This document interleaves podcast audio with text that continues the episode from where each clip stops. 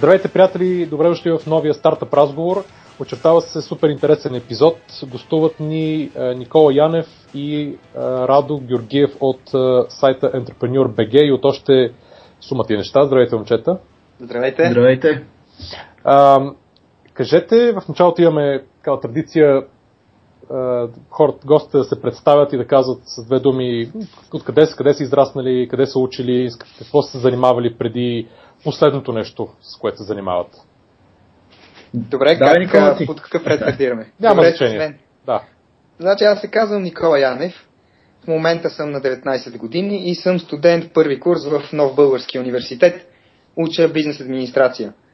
А, преди това съм завършил 18-то соло в а, София, на улица Пиротска се намира училището с немски язик. Израснал съм и съм роден в София. А, занимавам се основно с Entrepreneur BG в момента, като сайта го стартирах около година.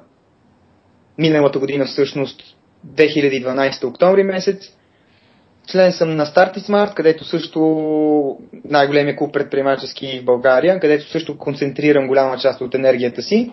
И наскоро започнах да се занимавам и с няколко други неща. Организирам едно събитие в София. Скоро организирам го, което се казва Silicon Drink About. И също така стартирах ам, основаването на български клон на една голяма международна предприемаческа организация, която се казва Кайрус, за която по-късно мога да разкажа повече. Но за мен е това като цяло. Добре, супер. Радо ти? Аз, ами, аз съм Радослав Георгиев, по-известен съм като Радо Радо, или просто Радо. Радо. А, Радо Радо е на... Ти си третия Радо Радо, който познавам. Да, така е, трябва вече да съм Радо Радо Радо, но все още, все още обмислям този ход. Тук съм студент, вече завършил компютърни науки в, МАИ, факултет по математика и информатика на 23 години съм, иначе съм от Плевен, там съм бил в Мегето. И още е това, с което се занимавам, заедно с Никола бутаме Entrepreneur BG, пиша там статии, взимам интервюта, помагам на Никола по какъв начин мога и съответно организирам Hack FMI и Hack България, които са едни хакатони в FMI, другото е фирма за софтуер, общо заето и съм малко по-гик, по-IT ориентиран. добре, вие двамата сте всъщност ти си гик, Никола е ти, ами, Никола, ти програмираш ли всъщност? Или... Не, не програмирам. Програмирането и математика като цяло не са ми силната страна. Силната страна на мен са ми разговорите с хора, планирането, по-скоро бизнес планирането и мога да кажа, че бизнес частта ме влече и ми е, т.е. влече ме повече и ми е по-приятно. Ти си, да, трябва, значи, добре си се комплектовал с гик. Да, абсолютно съм съгласен. В случая, да. а, това, нали, практиката показва, че това са обикновено доста нали, най-търсените партньорства. Не партньорства, ми обикновено хората гледат да се допълват един друг. Явно вие доста добре го правите и с сайта, който е много интересен. Аз го чета от, от както разбрах за него, може би преди няколко месеца. А, случайно някъде видях и, и редовно чета какво става. Много, много добре написан. Особено, mm-hmm. че е стартиран от някой, който е бил на 18 години, като го е направил. Ти си всъщност втори 18 годишен, 19 е, грубо тинейджър, който ни гостува след Любо. Ага, Любо да. А, така че сваляме си горе-долу възрастта на гостите по този начин. Но вие двамата сте реално от, от така много активни в, или свързани, като слушам, в нали, стар, т.е. цялата стартъп екосистема в България. И днеска е нали, не е лош ден да поговорим за това каква е тази система, от кога има, какви части от нея има, да ги продискутираме какво им липсва, какво правят добре, нали, кое е по-развито, кое е по-малко развито. Защото те наистина са много moving parts. Нали, и вие сте обикаляли... Да, да, само moving parts. И сте обикаляли по други ивенти в чужбини държави, знаете нали, къде какво има и какво, примерно, тук правим по-добре или по-зле. Аз гледах да си напиша на един лист нещата, които ми идоха на ум от тази стартъп екосистема и а, как, има много, много части са. И като замисли, има, дори в България вече има, има на много места се създадоха нали, много, сега модерно се казват, опорни точки. да. Опорните точки на екосистемата. Специално се анмютнах да си смея. опорните точки, като примерно университети, в които има, да речем, някакви предприемачки клубове, и, в които се преподава предприемачество, като под някакъв вид, някаква форма и вид. Съответно има акселератори, има сид фондове вече, има много ивенти, се нароиха, особено последните 2-3 години. има work, нали, coworking спейсове, има състезания, има организации, нали, които правят нещата, сайтове и новинарски и така нататък. как сега, вие сте в частта, която е нали, организации и новинарски сайтове. Нали, в тази част се занимавате повече. А, какво, какво е? Има нещо, което липсва, някаква опорна точка, която липсва в нашата екосистема, според вас. Радо? Ми, аз се чудя откъде почна, но може и това, което липсва са някакви достатъчно, достатъчен брой успели стартъпи, така наречени, за това нещо, което липсва в нашата екосистема. Примерите. Да. Примерите. Всички знаем за Телерик, общо заето всички знаем за тези големите а, компании, които са си изговорили говоренето по тези стартъп събития и общо заето всеки знае тяхната история и това, че са успели, но, но според мен липсва а, този процес, където се навъждат повече подобни компании. Разбира се, да на нивото на Телерик изисква време. Просто изисква физическо време, но, но това като че ли е липсващо някакъв конкретен успех, който да, да е ясно какво са направили тези хора и къде са успяли и че продават на някого нещо.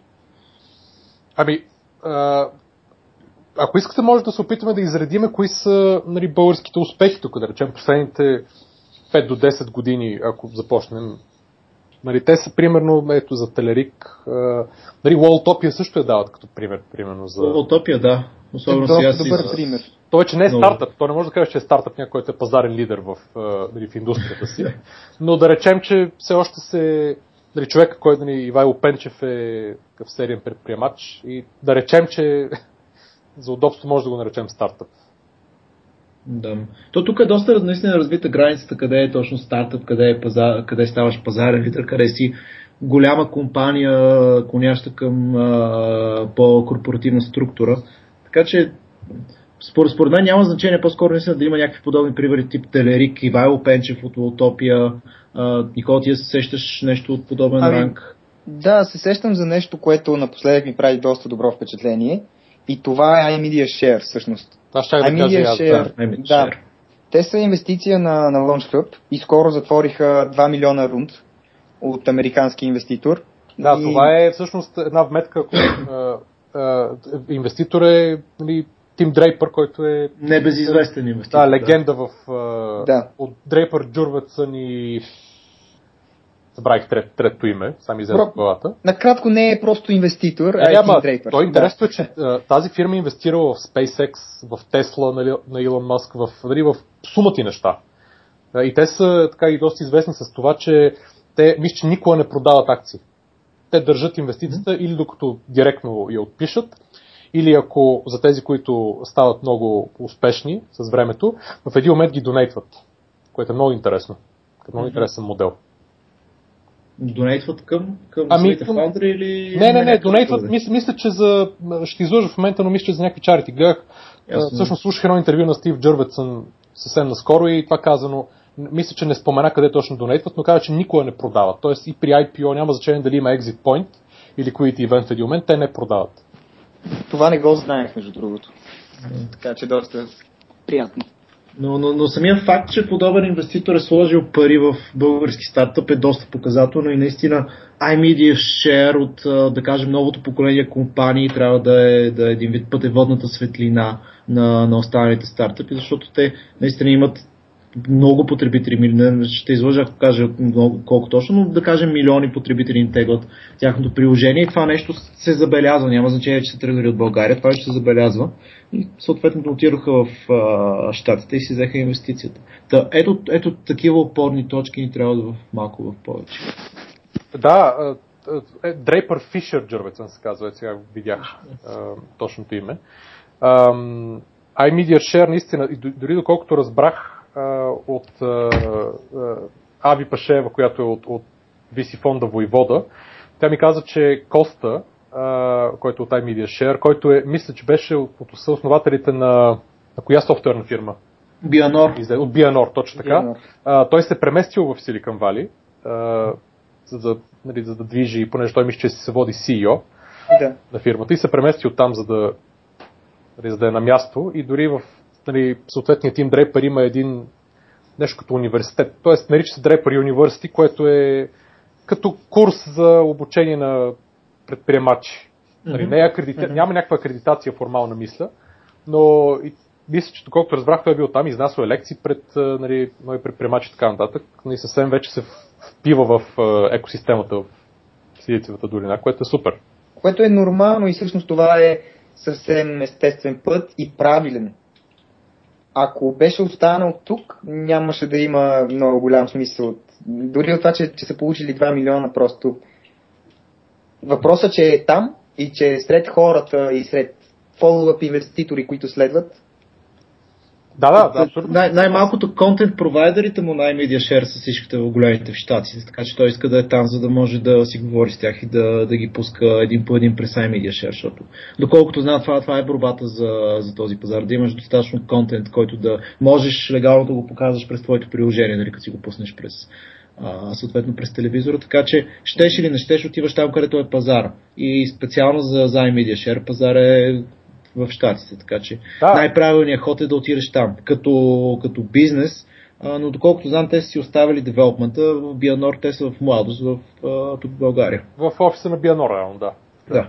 А те, всъщност, мисля, че Любен Белов беше също във фирмата и... и...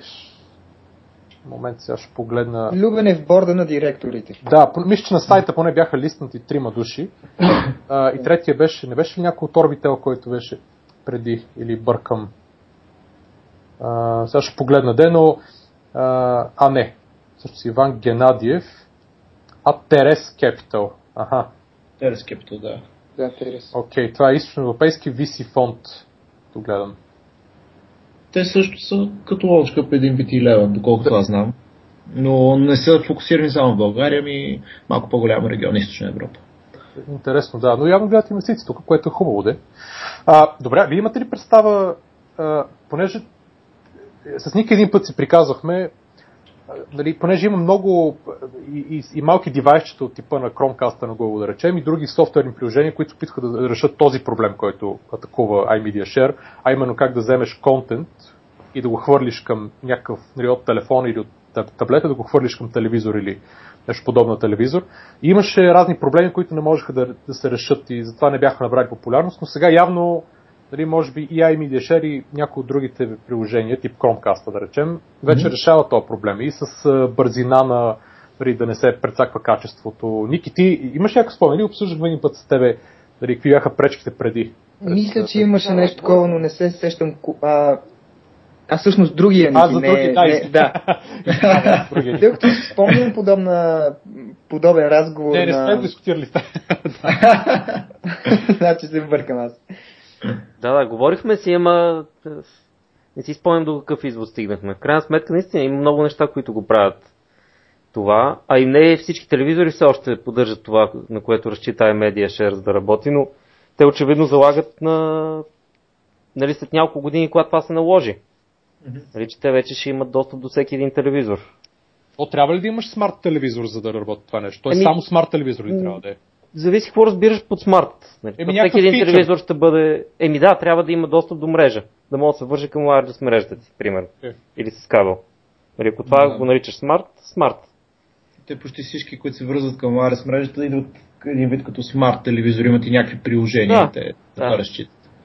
Да. И примерно Chromecast все пак е нещо, което допълнително ти трябва да си купиш. Докато в един момент всички телевизори така или иначе ще имат, ще бъдат по някакъв начин свързани с мрежата. А Chromecast замества равно това е телевизор Да. има... Тази джаджа, Има- която го свързва Да. с вече таблет, компютър, телефон, така нататък. Но със сигурност и в, в това пространство има много, много конкуренция. Аз не знам конкурен- конкуренцията на Media Share каква е. Нали, Еми, Chromecast най-вероятно се явява конкурент по един или друг начин. Не, не, конкурент в смисъл, което да прави също нещо през, а, да е през мрежата, да, да е application, който през мрежата го прави това. Да. Има и със сигурност има доста конкуренция, но мисля, че те успяха да спечелят в, ако не се лъжа, амазонския стор на приложение станаха най-тегленото приложение безплатно, ако не се лъжа. И това, това набра страшно голяма популярност. Понеже просто работи. А и сайта е уникален, между другото. Сега гледам сайта, много готино са го направили. Много готино. Ами то амазонския стор, кой го ползва, освен потребители на Kindle Fire? Kindle Fire потребители. Да, да. но мисля, че специално там бяха стигнали номер едно в тегления за Kindle Fire, което, ги, което им помогна да, да се позиционират добре. Uh-huh. Не, супер, сайта, има, сайта, има, сайта има супер, да. Сайта е супер, да. Сайта е страшен. Го редизайнаха, мисля, тук пред... наскоро. Може би да е било по времето, когато са говорили за инвестицията, или да е било заради това, не знам. Но сайта е уникален, наистина. И ефекта, които са вътре, и бърз, визуален, много, много готин. Добре, други примери? Сега, примерно, няко, някаква фирма като, като да речем и Мага, те мисля, че също имат вече. Нали, то е хубаво да се дефинира какво означава вече някой успял, нали, някакво success story. Mm-hmm. А, нали, той има някакво страни. Едното е дали си получил фандинг, ама това не стига, нали. Тоест дали има някакъв валидейшн на модела от някой друг извън нали, съответни предприемач и приятелите му и родителите, родителите му, примерно. Нали, но едно е да си получил фандинг, друго е, че да имаш и валидация от потребителите, да имаш някакви, да не да имаш приходи. Но мисля, че примерно и Мага имат, имат добри приходи вече. Имат и фандинг, имат и приходи. Не знам дали, как мислите, от ли влезат в този списък. Верно, че не са от размера естествено на Телерик, но нали, просто като някой, който се е запътил. Аз мисля, че могат да влезнат. А, знам, че Open Fund бяха инвестирали в Имага. Да, самото начало. Да, именно. Но аз смятам, че всъщност ти го спомена това много добре, Боби, че един стартъп, за да го сложим в, в графата успял, за мен лично доста важно е да има плащащи клиенти. И мога да кажа, че това е едно от основните неща за мен при, при, при Имага хубавото, това, което на мен хареса при Имага е, че те са тези стартъпи, които продължават да съществуват и имат валидация на идеята и де-факто търсят в момента как най-добре с а, някакво приложение, ориентирано към а, повече към къстъмари, да, да придобият популярност. Но Имага са ни от може би един от първите стартъпи, които набих, придобиха популярност и те продължават да съществуват и те продължават да съществуват не само защото имат инвестиция, ами защото правят нещо смислено, връщат им фидбек от, от получават фидбек от потребителите, имат имат работа, имат причина да продължават да съществуват. Докато има страшно много стартъпи, които са на година и нещо две, но защо точно съществуват, нали, никой не може да си отговори. Имат някаква инвестиция, имат още капитал, с който да, да ръмват, ръмват, но нямат а, нужната валидация или нужния потребителски бейс или нужния екип, с който да, да де факто да минат на някакво следващо ниво и, не да, и да не се сринат след още известно време. Така че и мага от тези стартъпи, които продължават да съществуват, защото има смисъл да съществува. И според мен те са от доста хубавия пример как как се ръмва стартъп, как де факто да направиш цялата компания и как да, да, да не спираш да търсиш продукти, понеже и мага, не запомних името, но последно време пуснах още, още едно ново приложение, ориентирано към, към клиентите, използващо те, техният API за image recognition и така нататък. И, и, и те не спират да търсят къде може да нацелят някаква хубава ниша и да капитализират съответно върху тази ниша. Да, нали, то всъщност, ако се погледнат изобщо а, софтуерните компании, нали, вече има няколко, които със сигурно са минали фазата на стартъп. Нали, до то дори всъщност Телерик, то вече не може да каже човек, че е стартъп. Те са нали, за, дори за, българския, нали, за българските стандарти на много години, т.е. те си абсолютно вече голяма развита компания. Имат, мисля, че са 800 души или 900 души. Те си да. доста сериозна компания, дори можем да, да кажем. Тоест, а, нали, то, ако погледнем така, трябва да се включат и примерно Сирма, Мусала, нали, Бианор и така нататък. Те има доста, нали, Мелон, да речем, има доста фирми, които са нали, горе-долу стартирали по, по, по това време и са се развили и все още си съществуват и са дали големи фирми. А, не знам от нали, други стартъпи, такива, които са на малко години, които да са получили бърза валидация. Може би така да ги отсяваме, не знам. Героите на нашето време. Да.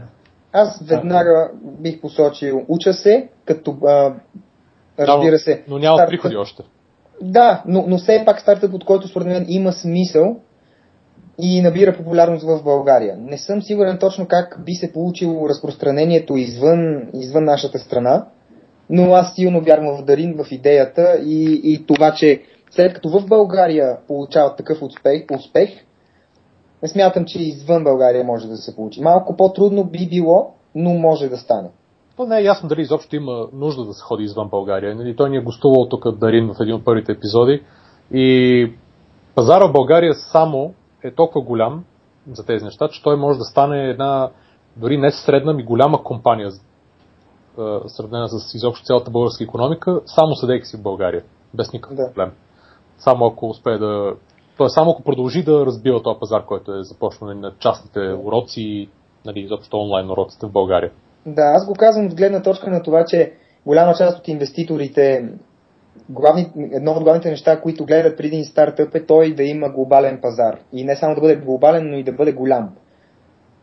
Точно, и, точно така, да. Да, за това се опитвам да, да отбележа и пазара. Тук, тук трябва да споменем и Coherent Labs, които са още една от инвестициите на Launchcup. Те имат те с тази, тази бърза валидация, но по-скоро по бавен цикъл на, на пазара, понеже те, те правят middleware за компютърни игри, позволяват потребителския интерфейс на една компютърна игра да се напише на веб технологии, което е страшно голям плюс за гейминг индустрията. И те също получиха много бърза валидация, че има нужда от подобен продукт но при тях е като че ли е малко по-бавен цикъл, понеже една игра не се прави толкова бързо и ако някоя игра използва Coherent UI, то тя трябва да се пусне, да стане успешна и те след това да, да, да спечелят дивиденти от факта, че играта е била успешна и съответно е била разработена с Coherent UI. Така че при тях е малко по-бавен а, цикълът, така да го кажа, но също получиха бърза валидация, съответно и си финансиране от LaunchHub. Да, то всъщност успе, то успели стартъпи с валидация има, има много. Аз, ние, ти абсурдно, абсурдно е да ги избориме всичките тук. А, то може би, не знам, ако, ако насочим погледа към това, кои са хората, хората от, от успелите стартъпи, които са нали, известни, т.е. от които всеки, значи както щатите всеки казва, нали, може да каже, да речем, Илон Мъск е един от тия хора, които много хора се стремят да са като него, или примерно, нали, нали, много са, да речем, или Джак Дорси, или Закърберг, или а, двете момчета от Google. В смисъл, няма значение. Въпросът е, че това са хората и те може да имат и още 10 фирми, които хората да не знаят за тях, но, но знаят за тях. Тоест, някой иска да бъде като тях. Та от тази гледна точка нали, има, мисля, че относително по-малко се знае за, или са известни самите хора, които са от известните стартъпи в България, или тези, които са успели. Извън нали, тясната, нали, тясната среда на хората, които занимават с стартъпи, защото те се познават тук вече. Два ивента са нужни вече, нали, всички се познават. Да. Все пак сме малко тук. И мисля, примерно в Штатите мисля, че има двама-трима българи, които нали, имат и някаква връзка с България които са имали вече съседни предприемачи, имали са екзити и там и нещо свързано в България. Uh, поне съм ги засичал по разни конференции. Примерно миналата година Webit uh, презентираше uh, един човек, който се казва Ивайло Ленков. Mm-hmm, mm-hmm. Предполагам се сещате, той мисля, че... Някакъв сайт билдър беше, ако не се лъжа. Това е сега последното, да. Мисля, че това, което нали, е било преди това, е бил кофаундър в сайт за сега в момента ми излезе главата какво точно правеше, обаче екзит е бил за мисля за над 100 милиона долара. Wow. да, и той това примерно е пето или шесто нещо, което той се занимава. Но явно той така, има дарба за тия неща. И той снове, мисля, че между България и Сан Франциско или Лос-Анджелес, където живее. Така че той е един от тези, които... Мисля, че по-малко се знае, нали? А пък е явно един от по-успелите, така погледнато. тук, ако, поне за щатите, тези хора, които нали, всички гледат, това са с, с стартъпи, които оценката им или са направили екзит за много пари от сорта на милиард, или оценката на стартъпите, като са направили IPO е била доста висока, или са си продали за стотици милиони съответния стартъп и това малко или много ги прави, прави ги известни и ги прави известни това, че продават скъпо. Поне, поне, това, е, поне това е моята теория и за България наистина ще бъде хубаво да видим точно такива примери, дали има българи извън България, които по някакъв начин са участвали в компании, които след това са били оценени или продадени за, за повече от стандартното пари. Иначе, ако трябва да погледнем в България, не, не, не ми се говори кои са по-богатите хора, отиващи към стотици милиони и съответно милиард. Нали, да. изкараха една класация, но това беше да, такава трагедия. Да, да не я обсъждаме, да. По-добре да не я обсъждаме класацията. Това беше защото... голямо падение беше тази класация. Аз иначе съм супер голям фен на Forbes. Единственото списание, единствената изобщо хартияна медия, която а, чета от много време насам, само това нещо.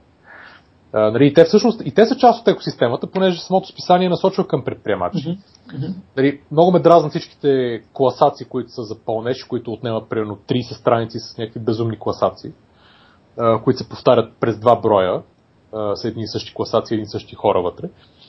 Нали? И а, нали, това заема, само заема хартия и аз не знам колко хора ги гледат тези класации. Но те, това е явно в модела. Те просто Forbes правят класации и пишат за предприемачи. И хубавото е, че аз съм срещал вътре много интересни истории за български предприемачи, които въобще никой не е чувал за тях. Нали.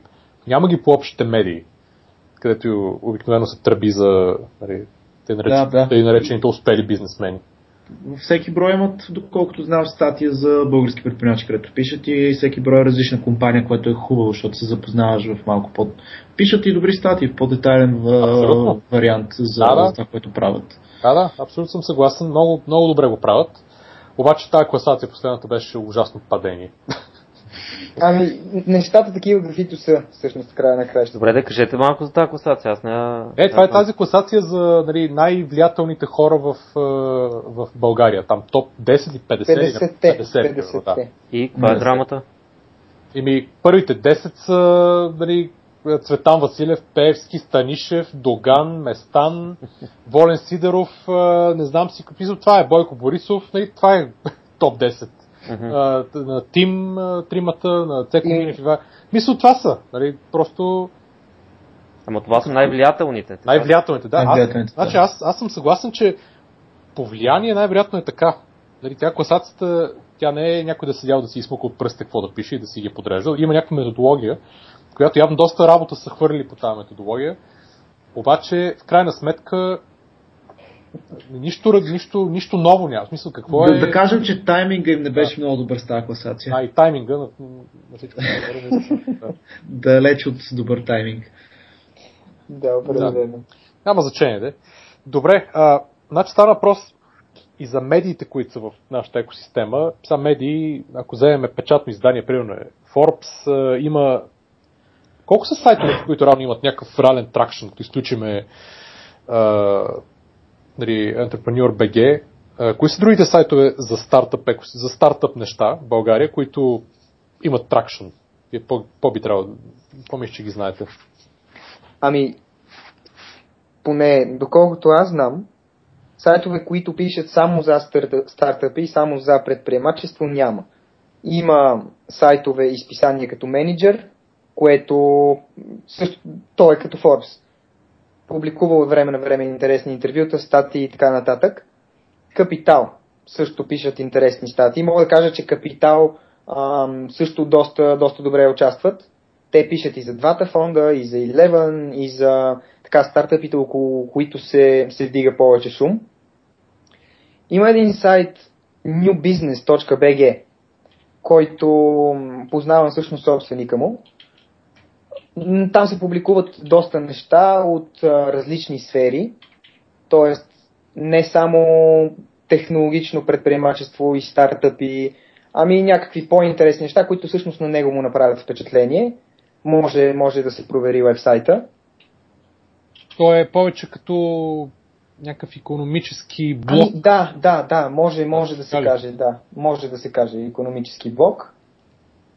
Други, аз наистина всъщност това беше и самата идея, поради която започнах Entrepreneur BG, защото просто липсваше такова нещо, такъв, такъв вебсайт. И дори и до днес няма други. Тук, да, тук може да сложим София Валей, да, Мирослав, София Мирослав. Той, той, той го прави за хоби, а, малко или много, защото му харесва идеята за нали, Софийска долина.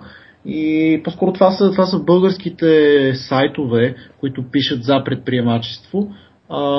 Ако погледнем малко извън България, ако погледнем както гледат на нас като регион, има един сайт Нетокрация, който се казва. А, той има английска версия, има и, ако не се лъжа, харватска версия. Никола, поправи ако, ако греша.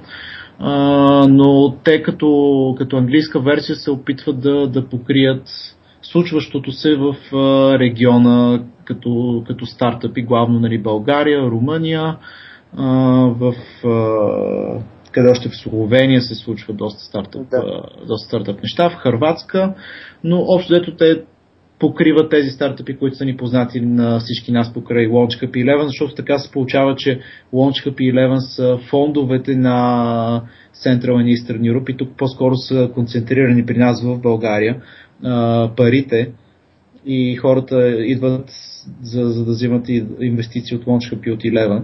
И съответно след това някои остават в България да работят, другите си отиват по, по родните места за, съответно, за да работят.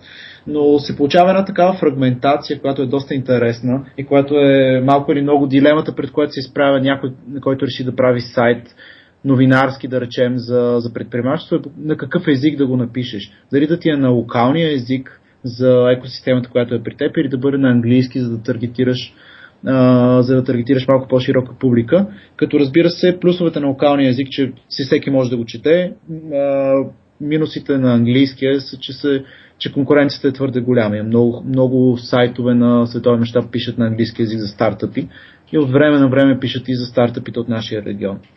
това, е, това е интересната дилема, поне според мен.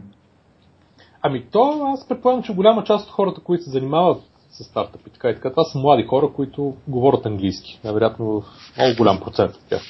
Знаеш ли, а, същото си го мислехме и ние, когато стартирахме.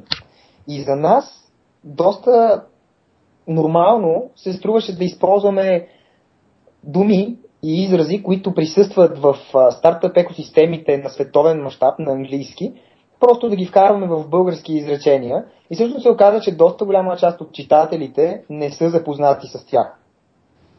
А това е интересно, наистина. Да, а, беше интересно. В смисъл не, са, не, не, не познават термина става просто. Така не само, че не познават термина, но и да кажем, ако публикуваме нещо на английски, дори може да бъде линк на фейсбук страницата и така нататък, а, има нещо като настройване срещу това да има неща на английски язик. Тоест, по-скоро е добре всичко да бъде преведено на български или ако има на английски, да има обяснение на български език. Да, но, че, не... хората ни правят забележки. Извинявай, Никола, ще прекъсвам. Да. Няма проблем.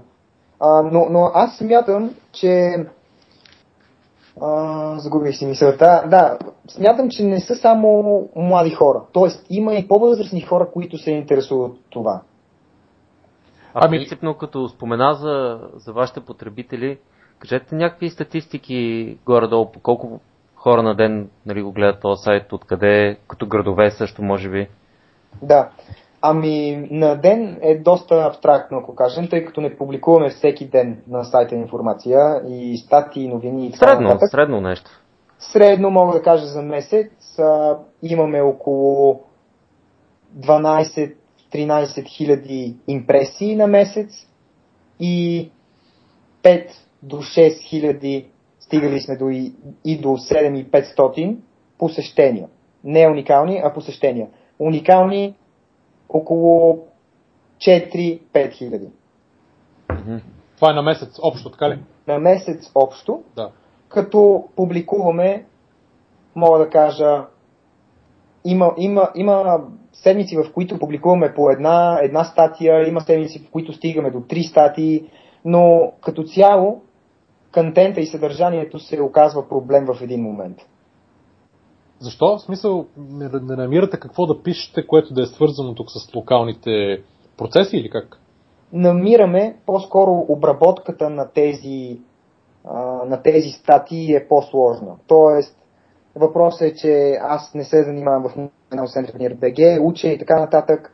Пък а, в същият момент, за да поставим тази задача на някой да обработи статията, някой, да кажем, служител, който сме наели, трябва да му се плати, а за да му се плати, а, трябва сайта да се самоиздържа достатъчно добре и така нататък, което в нишовите онлайн медии винаги е проблем.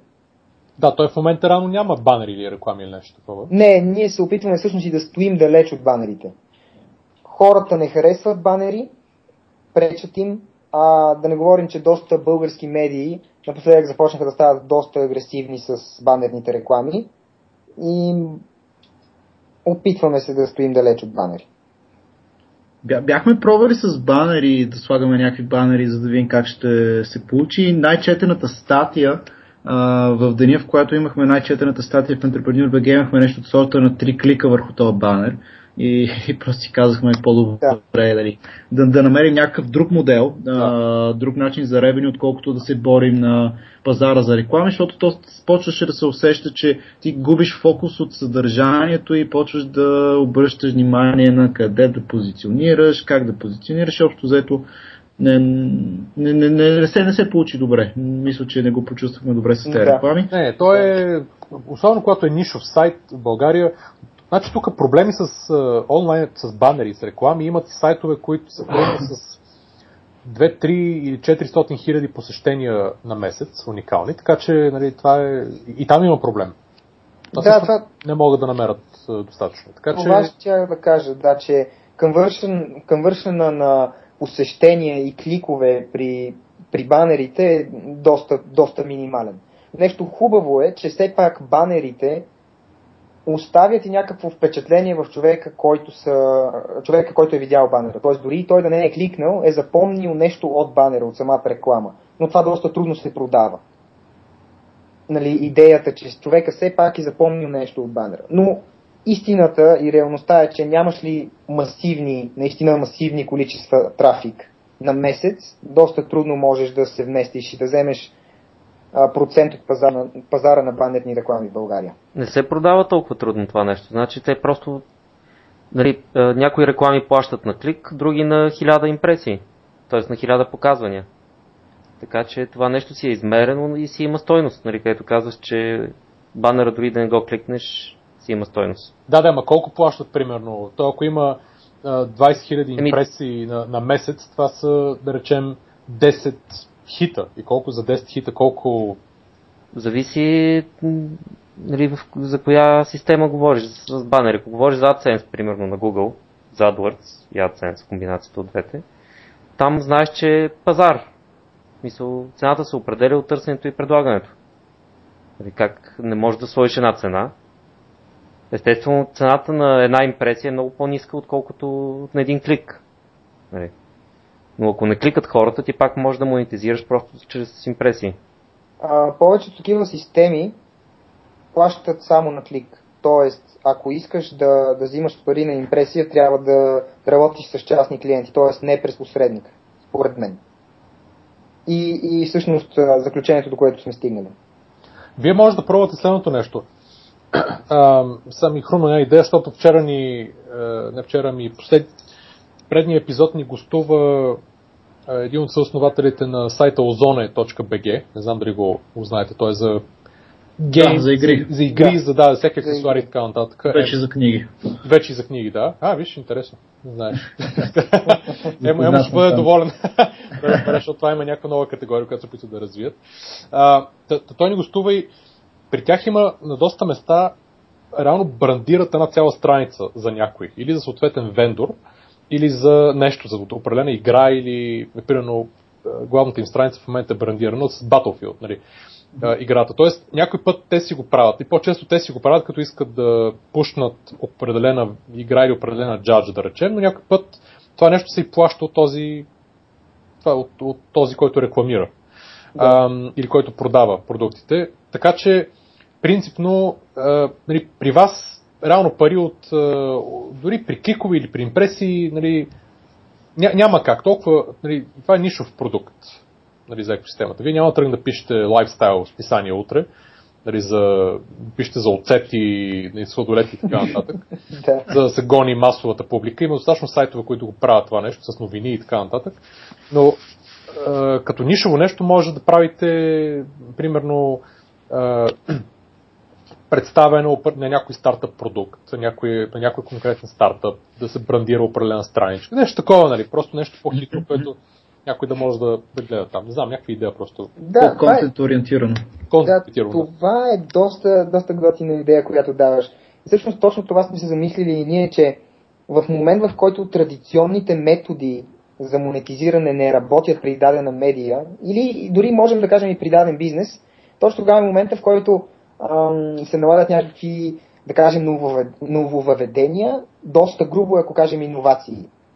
Но, но точно и това е някакво предизвикателство, пред което се изправиш и всъщност понякога може да се каже, че е приятно.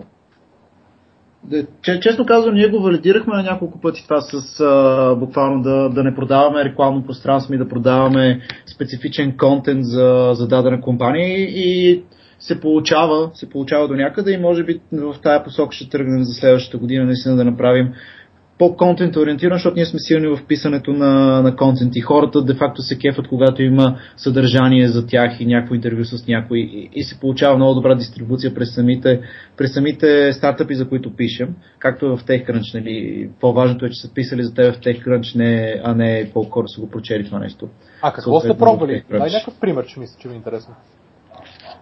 Статии, буквално малко по-детални статии за, за дадена компания или специално интервю с някого, с, с който не бихме се сетили да направим интервю и съответно това нещо се, се заплаща от, от съответната страна.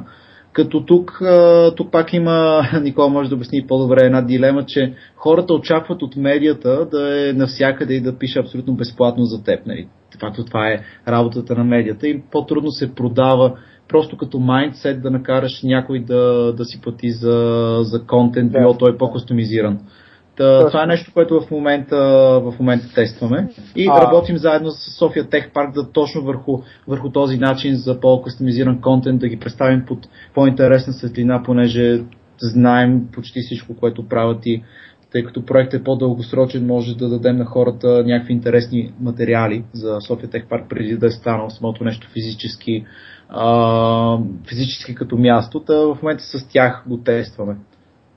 А, това, това е интересно. Всъщност, а, той е един вид адверториал. Значи идеята на... Да. на Защото и Forbes имат такива.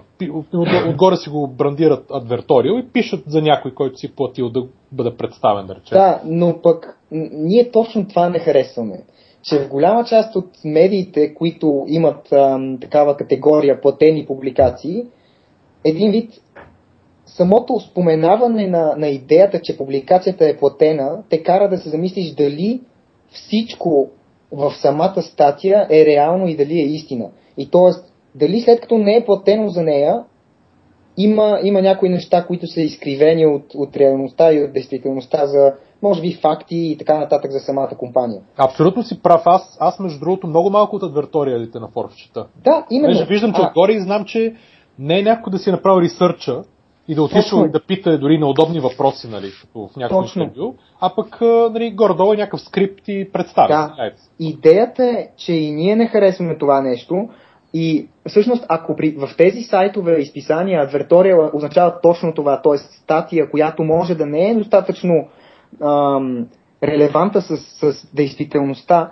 при нас идеята на това, че, че някой може да ни плати за статия е всъщност, че ние в такъв случай даваме буквално цялото си сърце и даваме всичко от нас на максимум тази статия да се получи а, по начин представящ възможно най-адекватен и обективен стартъп път, даваш нашето мнение и разкриваш наистина иновациите и, и позитивните страни на, на самата компания. Тоест, освен, че, че ние буквално разчувъркваме всичко около компанията и стартъпа, разбираме какво прави, с какво се занимава, кои са клиентите, кое е уникалното, кое е готиното, какъв е екипа, каква е историята на, на, на самата им работа заедно, ние подчертаваме уникалните неща и даваме и нашето собствено мнение, което в един момент се оказва, че, че доста хора ценят. Това е идеята всъщност на тези статии. Да, да, нали, то, и това е нещо, което се чете. Адверториалите, те са малко като класации. Ами, ние избягваме. За, да, се, издър, да се издър... Еми, крайна сметка. Да, избягваме. Да. Избягваме доста брандирането по такъв начин на, на, на тази цяла услуга, така да кажем. Да, Тъй малко по-обратен е процес. Да, да. малко по-обратен процес е при нас. Не, ние нямаме някакъв пакет, който да пише хикс пари, за да напишем статия за теб. Ми по-скоро сещаме се за някой, за който може да направим някаква готина поредица от статии и да го представим по интересен начин. И тогава го апрочваме и му казваме, ей, виж, мислехме си за тебе, може да напишем нещо много интересно и да ти помогнем в позиционирането. И разбира се, това нещо ще, ще струва някакви пари. И, мал, малко звучи странно, но е някакъв такъв обърнат процес при нас. Да. Не, не, това е, това е много добър апроч. И още нещо. Да кажем, ние никога не бихме взели пари на някой, който ни каже, ето тук имам една статия, която ми е написана, примерно от пиара, публикувайте я. Никога.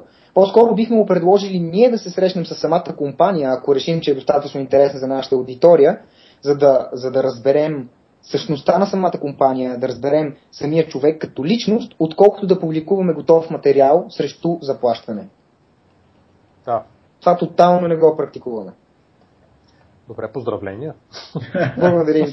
Не, аз просто държа да отбележа, защото а, нещата в медиите се изкривяват изключително много. Не, значи човек не трябва да се плаши от, от, реклам, от онлайн рекламата и от рекламодателите като начин да се издържа сайта, но нали, трябва, пък, трябва както нали, споменавате и вие, да е доста внимателен как го прави. Именно, абсолютно. Може да е супер кращата... добре да се получи, ако се направи като хората. Да, в края на кращата имаш, имаш аудитория, имаш, имаш фенове на вебсайта, хора, които го четат, които се доверяват на това ти да бъдеш обективен и да, и да даваш достатъчно добро съдържание. Да, то реално пък другия начин за монетизиране, не монетизиране, ами да речем за издръжка на сайт, на такъв сайт, е ако той е вързан по някакъв начин а, към някакъв ивент. Там да речем годишна конференция или нещо такова, което да ивента да прави пари, които да издържат и сайта. Това не работи. Това, това не ми Това мисли. по принцип не работи. Значи, освен ако ние самите не, не създадем такова събитие. Това ми, това ми е мисълта, да. Да, но, но това е всъщност и главният начин, по който медиите по света и в България монетизират. Ако се замислиш, Капитал имат Digital OK, имат а, конференция сливания, придобивания, имат други конференции, които всички са, са, са платени TechCrunch имат TechCrunch Disrupt Сан Франциско, TechCrunch Disrupt Нью Йорк, TechCrunch Disrupt Берлин и така нататък. Медията The Next Web, те също имат конференция. Uh, Wired също имат конференция. И изобщо uh, проблема за монетизация на медиите е голям, ако нямаш огромни количества трафик. И повечето го правят дори офлайн, както напоследък се забелязва чрез конференциите, така че ти си много прав, Боби. А, тук вие мисли, понеже вие сте все пак и части се занимавате с някои от организациите, които са в екосистемата, може да минем към тази част. Mm-hmm. дори нали, аз в момента се сещам за, нали, за някои, примерно за стартъп фундацията, за iHub, това, което е Софийски университет. iHub, между другото, преустанови дейност скоро. Сериозно? А, е, не, да. не знаех. Защо? Такова нещо. Не съм сигурен. Просто така, така нещо такова дочух. Не съм сигурен, не мога да го коментирам, защото не съм. Не знам достатъчно по въпроса. Да, iHub yeah, е... чувам сега. Интересно, защото те правят нали, тези като обучителни курсове за основно за хардуеристи, нали, инженери. Да, да, да, за джаджи. Те бяха за джаджи, да, нещо, нещо доста полезно беше. Много полезно, да, абсолютно. И аз се запознах с там двете момичета, които се занимават основно с това. И е тук преди няколко месеца та, те имаха грандиозни планове. Да. тъжно ще е наистина, ако не са успяли. Ако нещо е станало и не, нали, това нещо се преустанови, да. трябва да го проверим наистина. А, добре, смисъл, а, ти спомена за, за Кейрос, което е, нали, то е глобално общество, Kairos или Society, Kairos да. Society, което е глобална организация, една от така много известните свързани с предприемачество. Тя не беше ли студентска или, или бъркам? Значи Кайлс е интересна инициатива. А, да, може да се каже, че е студентска, но, но главната цел е да, да свързва студенти и предприемачи, които имат, които стартират, а, имат стартиращ бизнес, иновативен стартиращ бизнес, в няколко ключови индустрии за тях. И всъщност не само за тях, а и за, човешката, за развитието на човешката раса. Това са медицина, биотехнологии, образование и, и зелени технологии, ако не се лъжа. Като цялата идея на организацията е да подпомага такива студенти и да ги свързва с ментори, които могат да им помогнат в разработката на тези иновативни продукти. Като те търсят наистина бруталната иновация, която, която може напълно да промени хода на човешката, на, на, на някои от тези индустрии, да кажем. А т.е. те, а как, под каква е формата? Просто един нетворкинг, да. офлайн на ивенти, които са локализирани на определени места или има и нали, малко като алумни society, съответно, да. да. Разбирам Али... въпросите ти. Значи, първо те имат доста силна, наистина доста силна менторска мрежа. Пример за, за ментор техен е Бил Гейтс. Той е в тяхната мрежа менторска. Ам, има доста силни имена, да кажем CEO-то на Johnson Johnson, Johnson Johnson и така нататък. American Airlines са им спонсори. Ам, ти попита как го правят. Те организират също събития, на които, които се водят им вид предприемачески състезания, на които участват стартъпи, а, на които събития стартъпите, които спечелят първо място, да кажем, на последната конференция, на, не последна конференция, последното състезание, такова, което бяха организирали, една от наградите за първо място беше, че Джонсън и Джонсън дава на стартъпа, който спечели първо място, цялата си база данни от информация, която има, която е огромно количество, плюс всички лаборатории, с които разполагат, за да може стартъпа да придвижи продукта си и услугата си напред и да направи нужната иновация. Е, това е било нещо, което е свързано много тясно с това, което те правят, предполагам. Ами, най- е най-вероятно да, най-вероятно да. Но Защото това, други... за да стане, трябва с такъв договор да ги вържат, че да пуснат немни убийци да ги следят 24 часа. Нали? да, да, да, абсолютно. Точно това си представя как конкурентите на Джонсън и Джонсън още на следващата минута са там предлагайки да. повече за базата. Но... Да, освен ако те не са инспирали този стартъп да, да се инфилтрират по този начин. Е, разбира се, нали, достъпът до базата е бил ограничен със сигурност. А, но все пак. Е, но това е също интересен пример, наистина. Да, имат ам, конференция, която последната беше в Барселона. Беше Mobile Summit. Беше на тема мобилни технологии. Тоест, не мобилни приложения, а мобилни технологии. Нали, приложенията малко така вече имам чувството, че един балон се надул около цялото нещо с приложението, така че да не, да не влизаме там. Но да, Кайрус, мисля, че би имало нужда от Кайрус в България и със сигурност има талантливи студенти, които имат идеи за, за иновативен бизнес в, в тези сфери. Технологии, а, иновативни технологии, медицина, образование, биотехнологии, клиентек и така нататък. А ти, а ти всъщност как си свързан с Кайрос?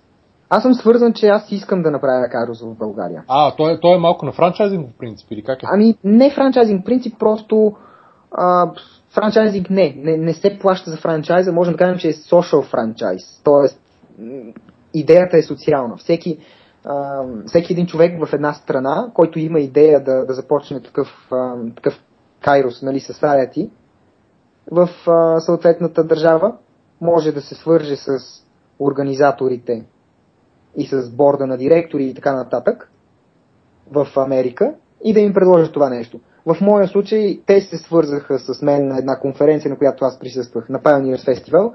Там, там се запознах с а, глобалния директор, който отговаря с, за, за разрастването на тази организация по света. Той предложи, България и се струвала интересна дестинация и решихме, че можем да го направим. А какво се изисква? В смисъл само един, една, една организация или може да е, е във всяка една държава или, или може да, да се различи? Да, една организация. Една. Всъщност то няма нужда и от повече. Да, еми, дано да... какво, смисъл, какво е необходимо да, за да стане това нещо? Те по някакъв начин изискват някакви неща, които трябва да се случат, да има паралелен брой хора. Да, или... значи, като за начало, за да се случат нещата, трябва да има двама човека единият, т.е. двама човека, които, които ръководят цялата организация и в последствие започват да се натрупват повече, повече участници и цялата идея е те да, да привличат тези студенти от университетите и по някакъв начин да ги да се отсяват най-добрите и да се пращат по конференциите на глобално ниво. И дори на тези, които, които не са стигнали до конференциите, да им се помага чрез менторство в самата държава, с хора от сферите, в които те разработват продукт. А в такъв случай, като кажеш студенти, а, има ли в българските университети такива предприемачески клубове? Че аз много отдавна съм минал през българските университети и вие имате някаква по-добра представа. Да, Радо тук според мен може да каже повече. Аз знам за няколко такива. А, всъщност мога да кажа, че Startit Smart е започнал от Софийския университет, от а, ФМИ всъщност. Но нека Радо да разкаже повече. Значи за... Аз мога да кажа за Старт и Смарт малко повече. Той почна като клуб по предприемачество към факултета по математика и информатика, след което се разрасна в отделна структура извън университета, но преди да Старт и Смарт в Софийския университет има на няколко места клубове по предприемачество, има и даже цял център към Софийския университет, който се занимава с предприемачество. Те организират Европейския ден на предприемачи всяка година в Интерекспо център. Но истината за, за повечето клубове, и това, поне това, което аз съм чувал, е, че малко или много там дейността е по-социална. Просто се събираш с хора да, да пиеш бира и да си говориш на разни теми. И от време на време се говори нали, за предприемачество. И по-скоро не се насочват хората към самата идея. Абе, ти тук знаеш ли, че можеш да, да, да пробваш да направиш нещо сам следващите 3 месеца, някакъв продукт, да си направиш компания, да продаваш на хора и така нататък. А сам, самата, самата структура към Софийския университет е, както го споменахте в един от предните подкастове в графата от B номер. Така че това, което стана с, с Start Smart, де факто е, че ние се отделихме като отделен клуб а, с като юридическо лице извън а, ФМИ, понеже структурата към университет е бави, не може да, да вървиш бързо. И оттам нататък стана като клубът на предприемачите в, поне в София, а, с, а, да, с, най, с най-засилена дейност. За други подобни на Startit Smart зараждаха се, но не мисля, че оцеляваха за, за дълго време. И в момента, поне към Софийския университет, аз не знам да има нещо, което да, да е на нивото на Startit Smart като дейност а, за съответния клуб. А Startit Smart какво прави? В смисъл, какво е основното което, нещо, което се занимава? Startit Smart... Да, да, Никола ти. Да. Да, аз може би мога да дам доста, доста така по, по-актуална информация. Ами, идеята на Start Smart е да насърчава стартирането на иновативен бизнес в ам, българските млади хора. И не само стартирането на иновативен бизнес, но цялата идея за предприемачеството, такова каквото е разбирането относно новата вълна предприемачество. Не, нали, идеята е, че ако голяма част от, от хората, старите хора в България ги попиташ какво е предприемач, те ще кажат, бе, нали, тук въртиш един бизнес, продаваш едни неща, може би пък дори укриваш и данъци, не е ясно точно какъв ти е бекграунда. Идеята на, на новата вълна предприемачество е, че всъщност говорим за, за иновации, говорим за продукти и услуги, които, които подобряват, подобряват нещо, правят нечи живот по-добър и решават даден проблем. И всъщност точно това прави Start Smart. Пред, представя тази концепция на младите хора в България и ги насърчава да търсят решения на съществуващи реални проблеми. Абе, е, занимава се с евангелизация, ако така може да се каже, на предприемачеството. Да, общо взето запознава се с основните термини в предприемачеството, общо взето зарибяват хората в предприемачеството, ни показват го в доста, бих казал, романтична представа. А под каква форма се случва това нещо? Значи формите са няколко. А, най-вече чрез събития. Има няколко събития. Едното събитие се казва Society. Това е нетворкинг събитието на Start Smart, където се събират хора, които имат интерес в стартирането на бизнес или вече имат, или имат идея да стартират.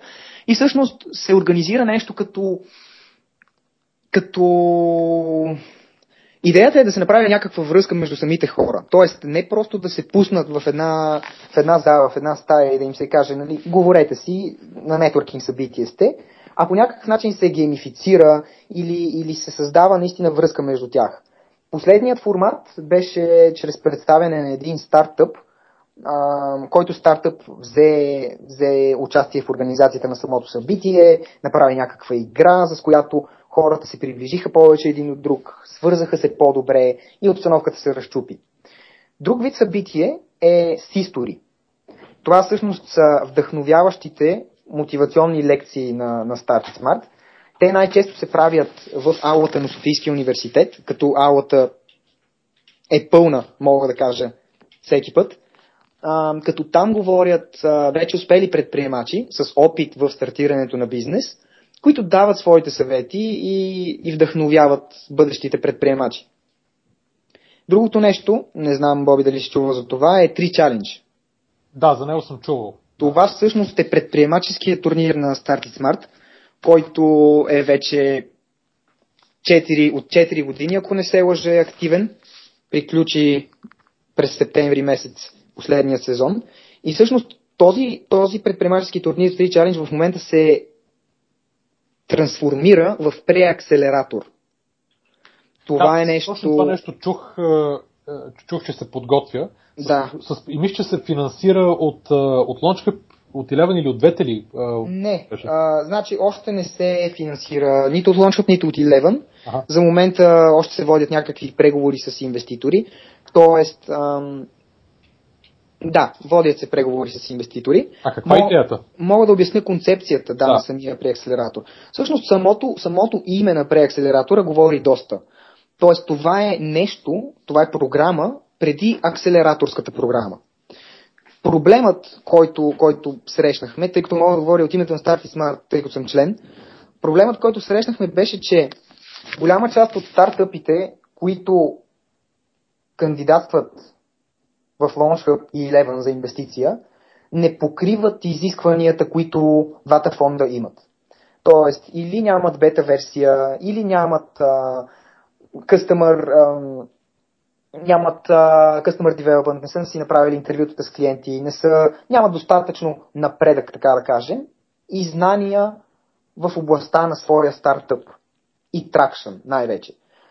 А, това, което се случва при LaunchCup 11 е, че LaunchCup 11 правят един шортлист, приемат стартъпите, които отговарят на техните критерии и стартъпите, които са отпаднали, не се знае какво случва с тях. Дори повечето случаи, може би хората един вид се обезкуражават и си казват, е, нали, мен сега не ме приеха тук, аз или имам някаква друга работа, нали, имам я тази идея за бизнес, супер, обаче сега какво да продължавам да я развивам, кофти ще е. Та, това, което прави при акселератора е, че хваща хората от ниво идея, буквално ниво идея за иновативен бизнес, до моментът, в който те могат да влезнат в акселератор. Това, което им дава съзнания и умения в петте основни направления за един стартиращ бизнес.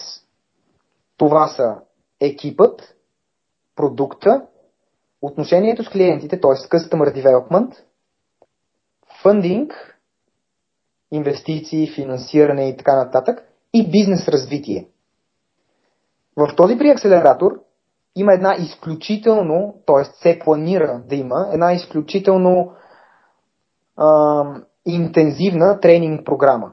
Тренинг програма, не менторска програма. Менторска програма ще има, но истинския фокус е върху тренинг програмата.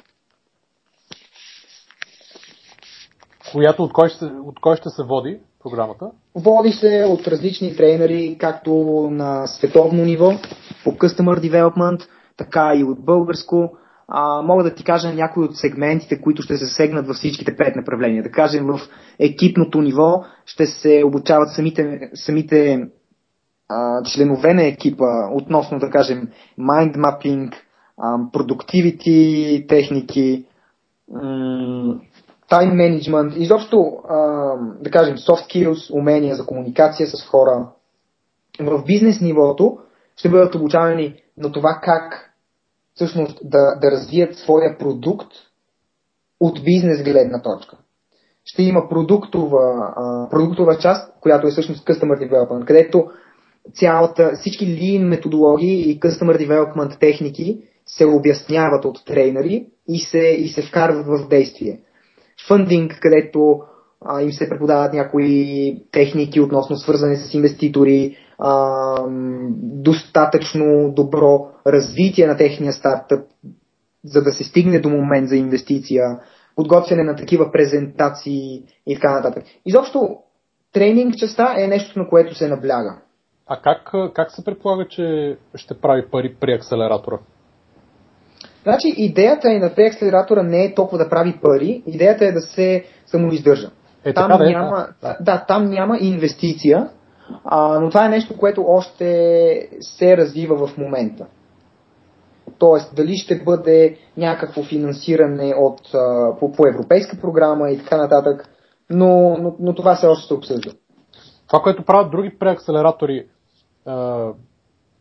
някъде извън, примерно извън България, е обикновено, че а, нали, правят, да речем, 3 месеца точно при акселератор, а, като който нали, инвестират някаква малка сума пари там и който мине, има питчинг дей най-накрая, за да влезе в акселератор.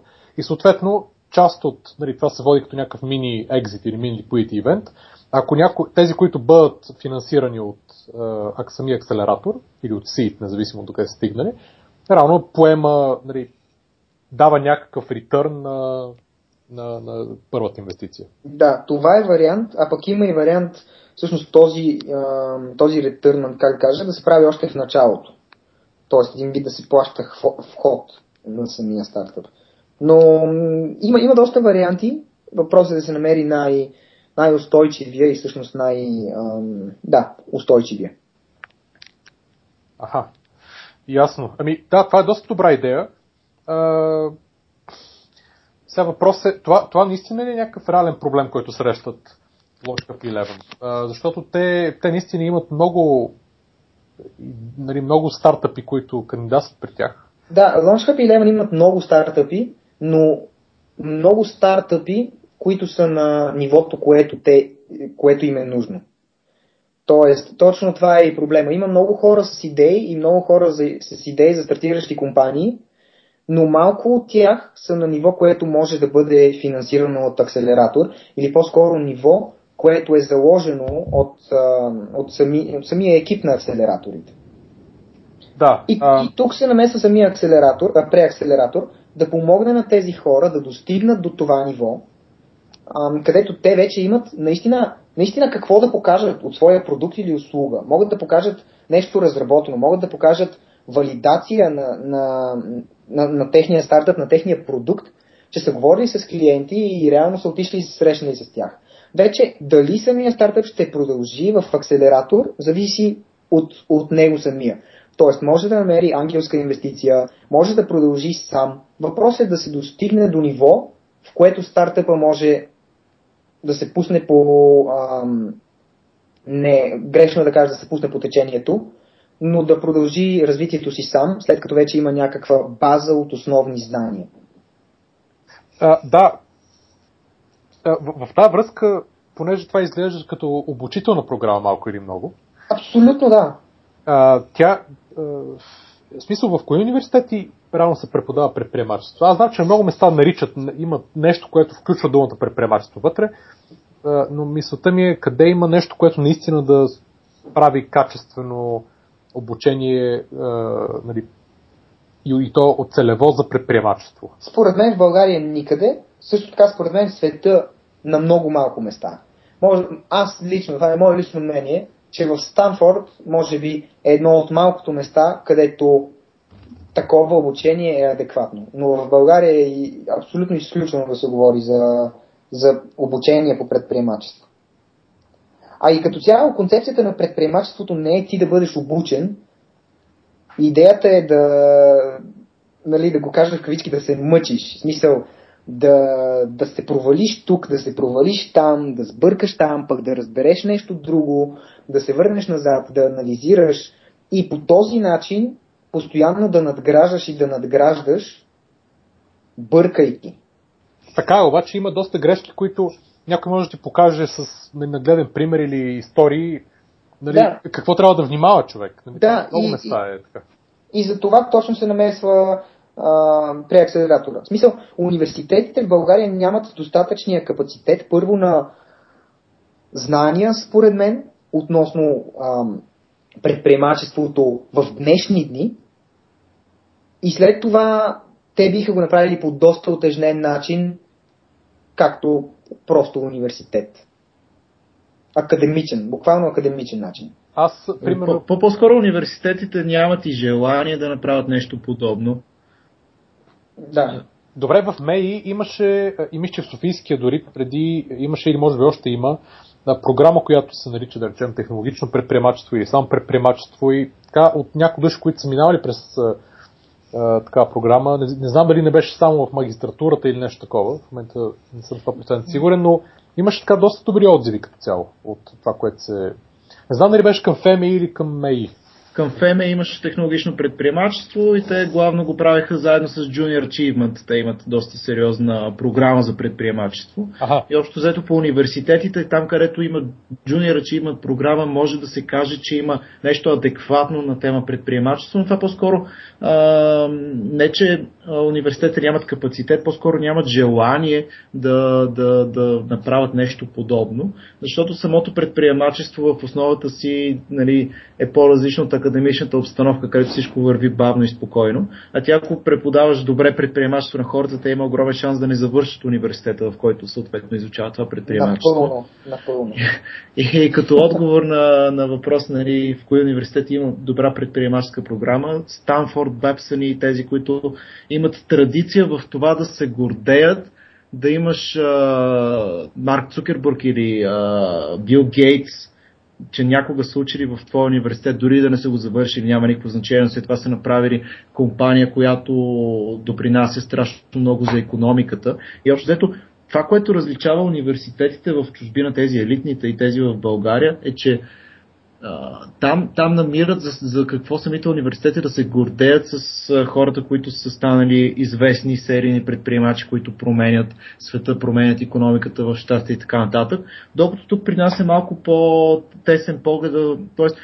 Не, не са достатъчно open-minded самите ръководства на университетите да осъзнаят, че ако направят нещо подобно, те имат, те имат, тук не съм съгласен с Никола, те имат капацитет, те имат страшно огромен капацитет университетите в България, все пак се финансират. А, въпреки, че всички университети казват, че нямат пари, истината е, че имат страшно много пари, да, просто да, ги харчат по, по паричен, начин. За паричен капацитет, извинявай, че те прекъсвам, Радо, съм съгласен. Аз, аз по-скоро имах предвид капацитет на знания и капацитет на да, разбира се, капацитет на, на, на знания може да ричаутнеш и да, и де факто да си намериш този капацитет, а, но по-скоро нямат мотивацията и нагласата да направят нещо такова, което де факто е тъжното. И за, и за това Started Smart се насочва в тази насока с при акселератора и ще им бъде а, сравнително трудно да достигне до голяма част от студентите и да ги убедят, че това е една програма, която се заслужава човек да мине, за да може да си натиса с повечето термини модерното предприемачество, Customer Development, Lean Startup и всички тези неща, докато би било много по-хубаво още в университета да, да знаеш, че има такова нещо и да знаеш, че има сериозна програма и сериозен фоллъп след това. Да, аз мисля, че е необходимо да има по един курс, нали, един предмет е, е достатъчен за начало, който да е направен много добре и практически ориентиран и с нали, всички концепции да се показват най-малкото, че ги има и как човек ги използва и къде може да ги използва. А, и, и ако това нещо го има в основните няколко университета в България, това ще, нали, най-малкото юз, нали, експозицията към всички юзери, образно казано, е много по-голяма там, понеже много хора минават автоматично през Абсолютно, да, да. Точно това ми е идеята. Нали, това ще дигне съответно нали, на всички други места, които последват а, тази програма, ще дигне използваемостта и посещаемостта. Нали, и събитията, и нали, апликейшените в VC фондовете, и ивенти, и организации и така нататък. А, аз само мога да го кажа от името на FMA, където има такъв невероятен талант, тех, технологичен талант, хора, които правят софтуер и хардуер на ниво Силициевата долина, но те просто си нямат и на идея, че могат да погледнат на това нещо като продукт, който да го превърнат в компания и да, и да ходят да го продават и да кандидатстват за, за инвестиция. И самата мотивация да, да мотивираш тези хора е доста трудна, понеже специално програмистите в България са научени на много хубави заплати, много хубав стандарт на живот и трудно може да изкараш човек от съответната комфортна зона, ако го фанеш късно към 3-4 курс. И някакво такова начало в университета, където наистина да дойде Жоро Къдрев от Имага или от uh, iMedia Share, uh, да дойде някой да каже, е, вижте, има, има, има и друг начин, може да направите, ако имате добри идеи, нищо не пречи да се опарите, да пробвате, да пробвате някакъв стартъп, нали, да пробвате да си направите компания. И точно това ще, това ще е прекрасно ако се заложи в университетите като програма. Сега не знам откъде трябва да дойде. Едва ли ще е от държавно ниво. Най-вероятно ще дойде от, от клубове като Start и Smart, които като се наложат като а, нещо, което върви паралелно с обучението, както се превърна Телерик Академи, например, Светлин Наков, като един паралел на обучението на даден студент по програмиране, и според мен подобен преакселератор ще се наложи като нещо, което ти върви паралелно заедно с обучението в, в даден университет, например, ако учиш бизнес администрация. И университетите ще, ще го осъзнаят това чак като стане твърде късно. Например, ето вече Светлин Наков си прави софтуерен университет с всичките неща, които е научил покрай Телерик Академи и IT индустрията. А той защо се отделя, в крайна сметка? А, понеже, понеже неговата визия със сигурност е по-различна от визията на Телерик. Той иска да обучава хора, Телерик по-скоро иска да, да обучават а, собствени кадри. А, и според мен различията в визията, понеже Наков иска да остане в да обучава кадри от България. Телерик искат по-скоро да почнат и на английски да обучават хора извън България, понеже те си взеха на скоро офис в Сан Франциско. И скопа, скопа на Телерик Академи и на това, което иска да направи Наков, просто са различни. И затова Наков се отдели в собствен университет.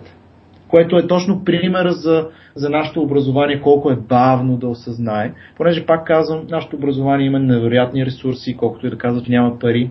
И по-скоро няма, нямат достатъчния капацитет, менеджерски, ако щеш, или лидерски, да, да хванат и да направят нещо, нещо качествено. Те нямат, това альтернативи. Те нямат и никаква изгода. Там е, там е страшна историята. Нали, за костенялите държавни университети. Наистина е картителна история. И общо, общо ето с такива альтернативи мисля, че може да се получи добро ниво на предприемаческо образование, особено първоначално. Да, абсолютно трябва да го има това нещо. И то, но, и то това, че трябва да се направи като хората и се надявам много Started Smart да го да успее да се структурира по начин, по който да, нали, да обхваща всичко, което трябва да се обхване. Значи аз примерно съм учил предприемачество в университет.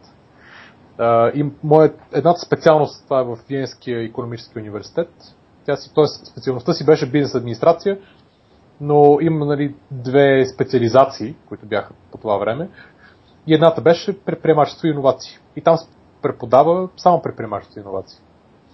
И е една от най-добрите, един от най-добрите факултети в целия университет и изобщо в, нали, в цяла Австрия за тези неща. Адски практична, нали, само семинари, които работиш с нали, външни фирми, които по, по проектите, е, малко теория, но съдържателна. Е, и въпреки това нещата са много различни. Много, много различни неща се преподават, отколкото в момента, ако това, което човек му има на къла, примерно, нали, за Lean Startup, за нали, Product Market Fit и така нататък. И, и въпреки това е, нали, е много успешна програма. Примерно бизнес планиране, директно студентите правих, правихме тогава бизнес планове за реален нов проект от някой ресърч институт от някой друг университет или такъв център за иновации или нещо такова.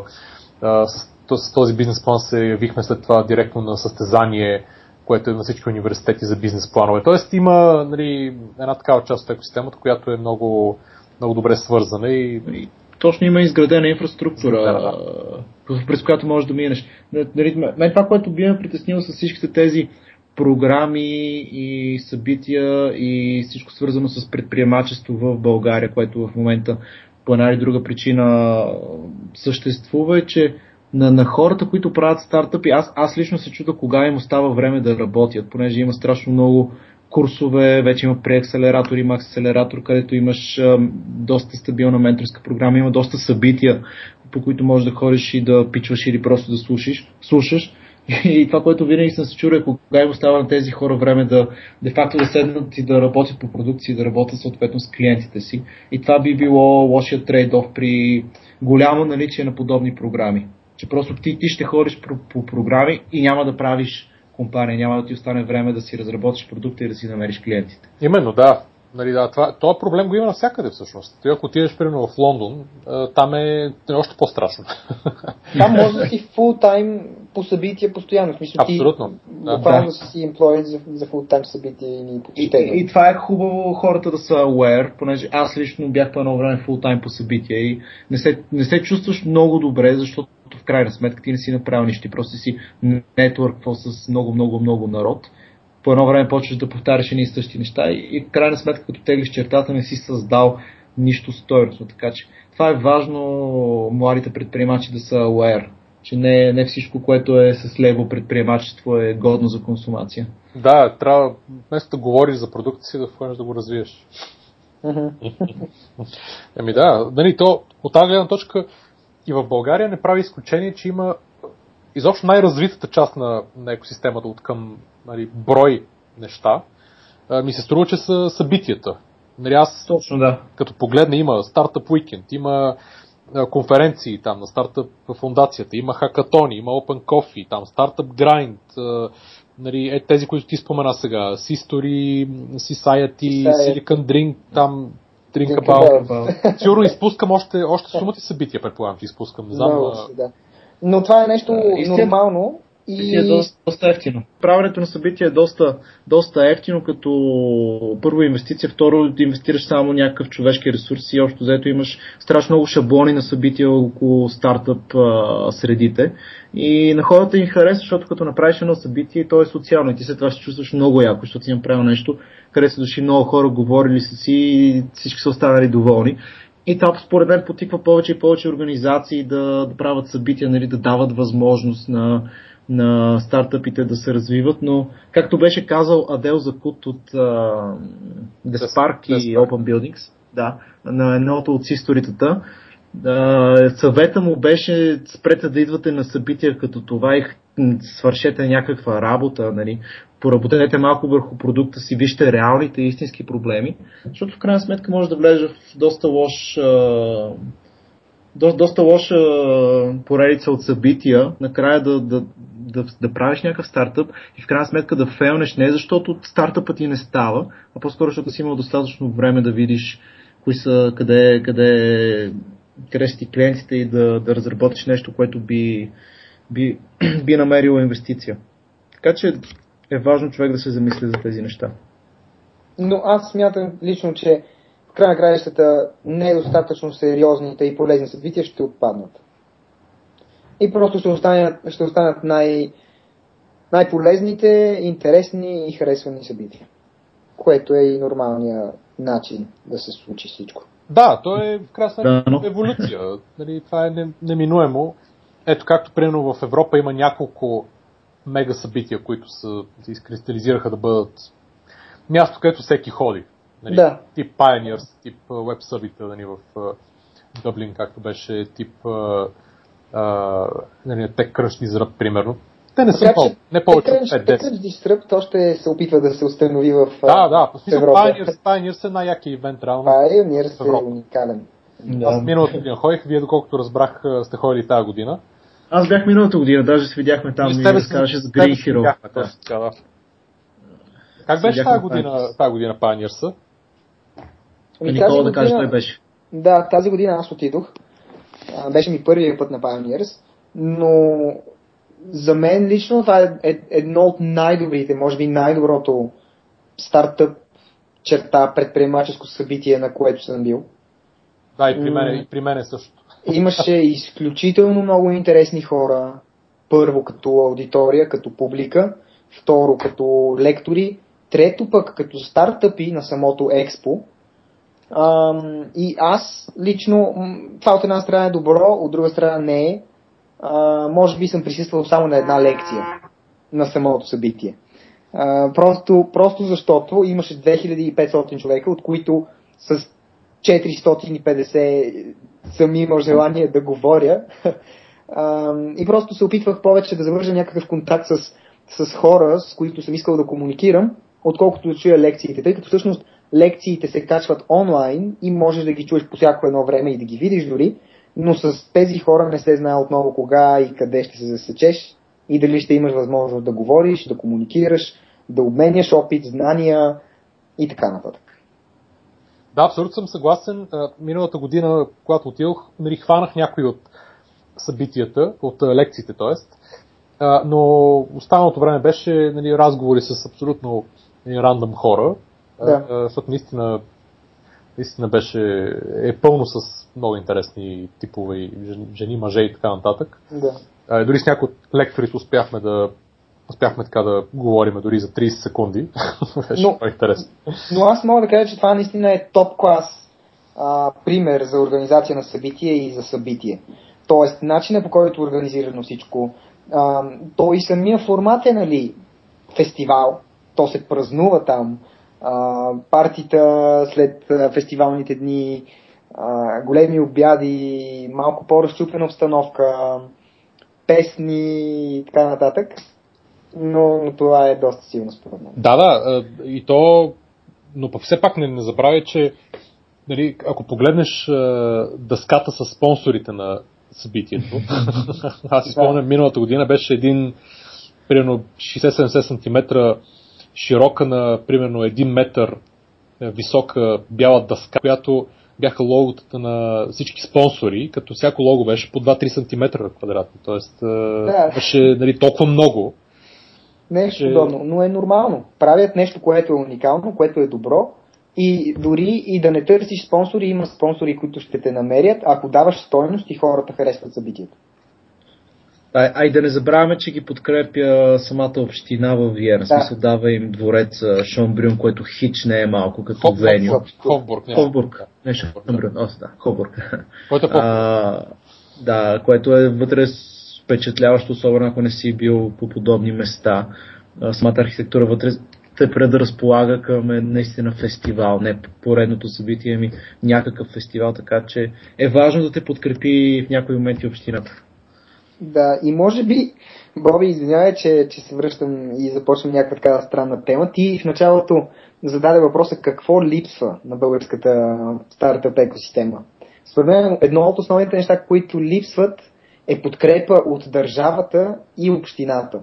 Тоест, нали, малко е абсурдно да говорим в момента за подкрепа на стартап екосистемата от, от държавата, но това е нещо, което липсва и в Австрия много добре се вижда как се случва и се иллюстрира дори чрез Pioneers Festival и други, дори други събития ам, и други формати неща, които се случват там в екосистемата. Аз винаги по принцип съм много скептичен към всякакви очаквания за подкрепа от било на ниво община или държава, особено в държава като България, защото да. те обикновено трябва да дойдат в момент, в който нещата са развити доста добре и те да така малко да се качат на влака в движение. Да кажат, че и те подкрепят нещо. но те, нали, нещо да се чака при стартирането на някакво мероприятие, дори ивент, и да се чака от тях а, нали, някаква голяма подкрепа, която да направи възможно нещо, това е абсолютна химера, ми се струва. В смисъл... Особено сегашната ситуация. Да не, говорим да. За, да не говорим за сегашната ситуация, но и в нали, някакви нормални, преди две години да беше, примерно, нали, мисля, че нямаше кой знае колко по-различна ситуацията. А, нито някой да чака държавата да направи нещо за стартъпите или за... Изобщо това е Нали, човек не си ли свърши работа сам, независимо дали е в България или в Англия или някъде друга, да, да, никой няма да, не може да му свърши прав си, за, прав. за него. Развиваме сега и ще видим как ще се случи в бъдеще и да, как да, ще се включи. Да. Защото и тук има нали, една-две конференции доста добри на година. Примерно Webit, който е българския, а, нали, България, който е сега, нали, той си е доста добра. Нали, два дни пак конференция има лектори. Нали, интересно, има добро настроение. Там има, нали, на, мисля, че старта фундацията правят един еднодневен или двудневен ивент на година, мисля пак. Те сега правят, в края на ноември правят двудневна конференция, стартъп конференция. Да, точно така, да. Така че, е, нали, ивенти има и тук, нали, може да не са толкова грандиозни, естествено, като, стат, като Pioneers, обаче обаче а, ги има. А между другото на Pioneers, нали беше един български стартъп сред 50-те финалиста, Transmetrics. Transmetrics, да. да беше... Я кажи две думи за него, че ме ми е интересно, аз само като има го знам. Ами, значи, Аспарух Коев е CEO-то. Аз бях, бях всъщност доста доволен от самото му представяне и имаше едно нещо, което направи доста, доста добро впечатление. То беше, че когато на финала всичките 8 стартъпа пишваха, когато дойде редът на, на Спарух, и всъщност когато дойде редът на инвеститорите, на инвеститорите и на журито да му задават въпроси, когато един от инвеститорите започна да задава своя въпрос, още на половината от въпроса, Аспарух беше превключил на Pocket Slide и буквално го забива в земята с отговор на въпроса му, още преди той да си е завършил въпроса. Тоест, добре, добре бил подготвен. Презентацията беше според мен силна и беше определено подготвен силно. Но, но Аспарух има... Това не му е първи старт, стартъп, така че е доста, доста нормално и разбираемо, че той се справя по, по силен начин. Реално Transmetrics, а, нали, това, което знам аз е, че те са нещо като Big Data за транспортни компании. Реално Transmetrics, най-просто а, обяснено, оптимизират costs, т.е. секунда, че ви се изгуби от главата.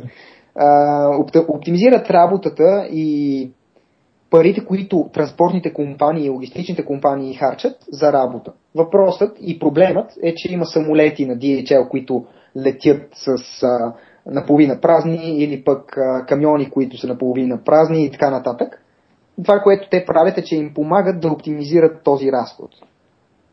А, в смисъл на просто данни, анализа на данните да се прави по-добре, като бизнес интелигенс, така ли? Мисля, че да. Не, не, не мога напълно със сигурност да кажа.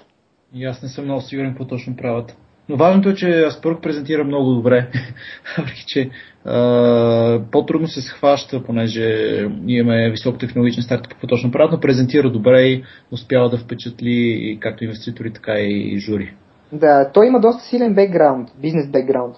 В момента, да кажем, тестват а, с, с DHL, което като тестов клиент е нещо, нещо похвално. Да, абсолютно. А, а то, те също ли са инвестиция на, на LaunchCup или на Eleven? На LaunchCup са инвестиция. LaunchCup са инвестиция. Ясно. Ами, супер, да. Това е положението. Има, има добри светли примери в, в България. Въпросът е да се популяризират малко повече. Да. Въпросът е някой наистина да успее да си намери пазара. Както трябва. Да, и да... И, да се, и да се покаже, когато някой успее, да се покаже как е успял, защо е успял и така нататък, за да има и други, които да го последват. А, а ние де факто от Entrepreneur BG това се опитваме да направим. Не сега, например, сме се хванали с Event Art, пишем за тях, понеже тяхната история е доста интересна, обиколиха малко из Европа да се позиционират с тяхното приложение. Лондон, Лисабон, сега са обратно в София, сигурно ще се местят след това на някъде другаде. И общо е доста интересно начин по който те наистина се опитват да отидат на нов пазар и да се позиционират там и след това да се преместят на следващото място, докато не намерят правилно, правилните хора, че да се задвижи и съответното ревеню. Така че. Да, те, те май също са инвестиция на, те са 11. Те а, те са 11. Затова ги споменах, понеже малко пренебрегнахме инвестициите на 11. Да. Да, да, да. А, а реално то, освен uh, Launch Hub 11, този Teres Capital, um, също ли са за други? Voivoda Ventures. Voivoda, значи, да, точно така. Launch Hub 11 приемат на по-низко ниво, така да го кажем, стартъпи, които са с идея, някакъв прототип и някаква валидация. А, вече Терес и Voivoda по-скоро това, което аз съм си говорил с Ави, е, че те инвестират в нещо от сорта на бизнеса се изнася в Штатите, някъде покрай Силиконовата долина.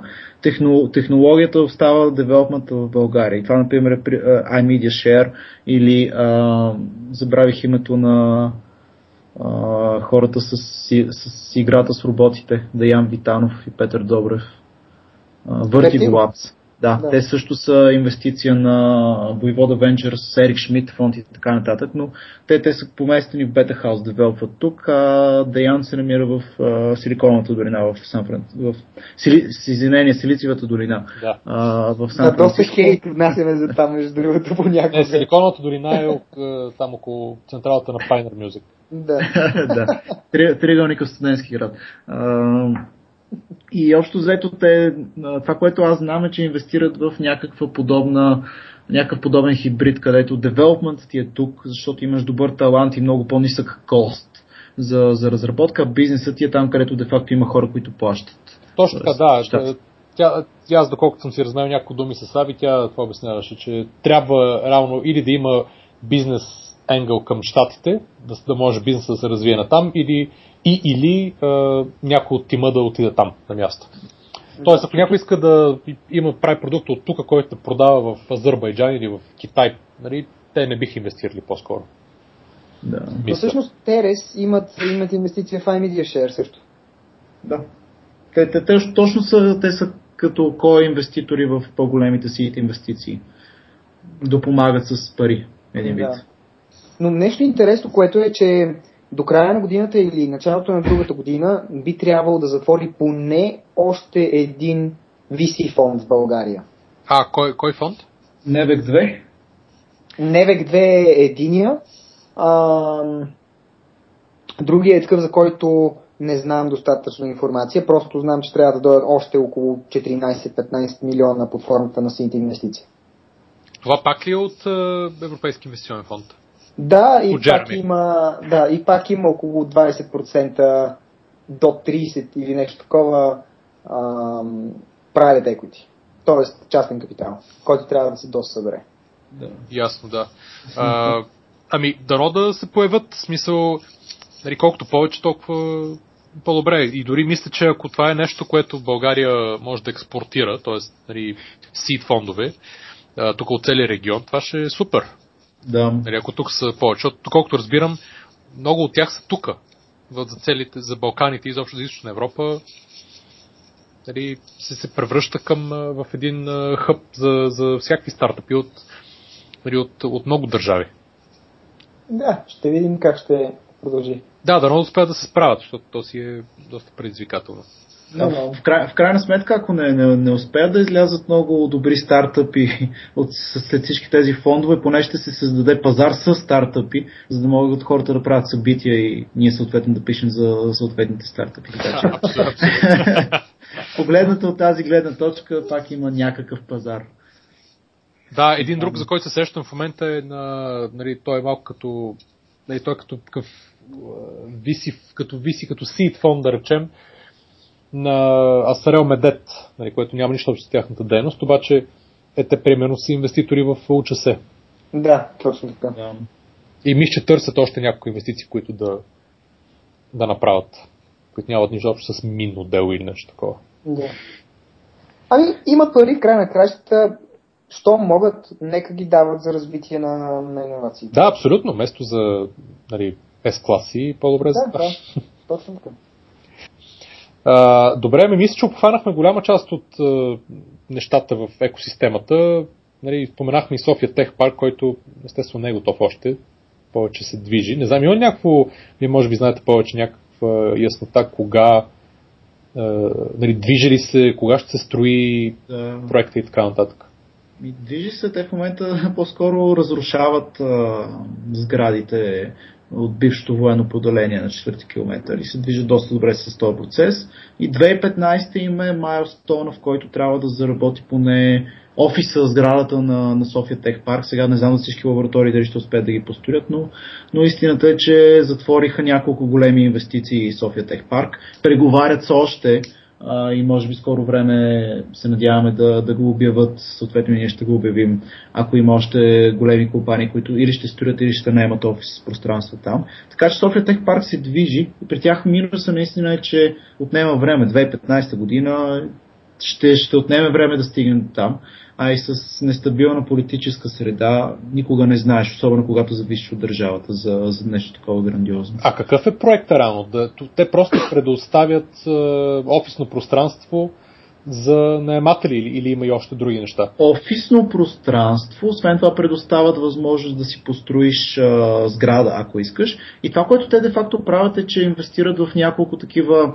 високотехнологични лаборатории, които ще са на разположение в самия парк, което е а, страшно апетитно за, например, като ZMDI а, в България те това казаха, на нас ни трябва подобна лаборатория да ни е супер близко до нас и затова се местим в София Тех Парк. Така че те де факто създават а, инфраструктурата, екосистемата за по-високотехнологичните компании да се преместят там като офиси, за да има наблизко абсолютно всичко, с което имат нужда да, да разполагат, като особено тези, които произвеждат микроконтролери или се занимават с а, химия ще, най-вероятно и, и биотехнологии. А, те ще имат а, оборудвани лаборатории, които в България няма, няма подобни и просто ще са им на една ръка разстояние. Така че това е големият add на, add на София Тех Парк. Да, дано стане, защото реално хардуерната част, нали, общо тази лабораторната част на, на, на стартъпите в България, тя е нали, на много-много ниско ниво на развитие на помагане. Тоест, нали, много повече неща могат да станат хардуер, Абсолютно, да, хардуерни да. продукти. Когато... И те това правят. Супер! Ами, а, мисля, че покрихме голяма част от екосистемата, нали, ще продължаваме да следиме как се развива тя. А, какво ново има, нали, да пак ще се събираме да говорим за нали, разни ивенти, които има, за а, успешните стартъпи. Надявам се да ни гостувате относително често. И ние се надяваме. Защото става интересен разговор. И ви благодарим наистина за поканата. Ние също смятам, че, че е радо по същия начин. Се чувстваме доста приятно, говорейки с вас, поделяйки всички тези неща и давайки апдейтите. Да, абсолютно. Със сигурност ще го направим скоро време пак. Нали, да, можем да обсъждаме всякакви неща тук, така че нали, това, е, това е плюса. А, значи, а, къде могат да ви намерят най-лесно начин? entrepreneur.bg е основният сайт. Кажете нали, Twitter, Facebook и така нататък, които, където хората могат да ви намерят. Никола, давай ти първо. Facebook наклона на черта Янев с y, точка ник, само с K. LinkedIn, LinkedIn като Никола Янев, Twitter от Никола Янев, uh, имейл го има в Entrepreneur.bg. Накратко за мен всичко има в Entrepreneur.bg, така че там може да бъде намерено. Винаги съм отворен към имейли, винаги съм отворен към започване на комуникация, представяне на интересни стартъпи и компании от България и региона. И предложения, разбира се, за обновяване и развитие на, на сайт на Entrepreneur.bg. Аз аз във Facebook съм скрит от всякакви търсения, така че по-скоро radorado.me ми е личния блог или rado ми е хендъл, в Twitter и по-скоро там съм по-активен в Twitter, съответно и в моя блог, така че който иска да се свържи с мен, лесно, лесно ще ме намери. Добре, а нас може да намерите на предприемачите.com на facebook.com наклончета предприемачите, twitter.com наклончета предприемачите и предприемачите маймунка gmail.com за всякакви съвети, препоръки нали, по сайта, по гости, по теми за обсъждане и така нататък. Благодаря ви, момчета, още веднъж за участието и лека вечер. Лека вечер, благодарим също. Оставка. е, е, това е. Ще оставим оставка. Винаги Stuff. Trust me, I know what I'm doing.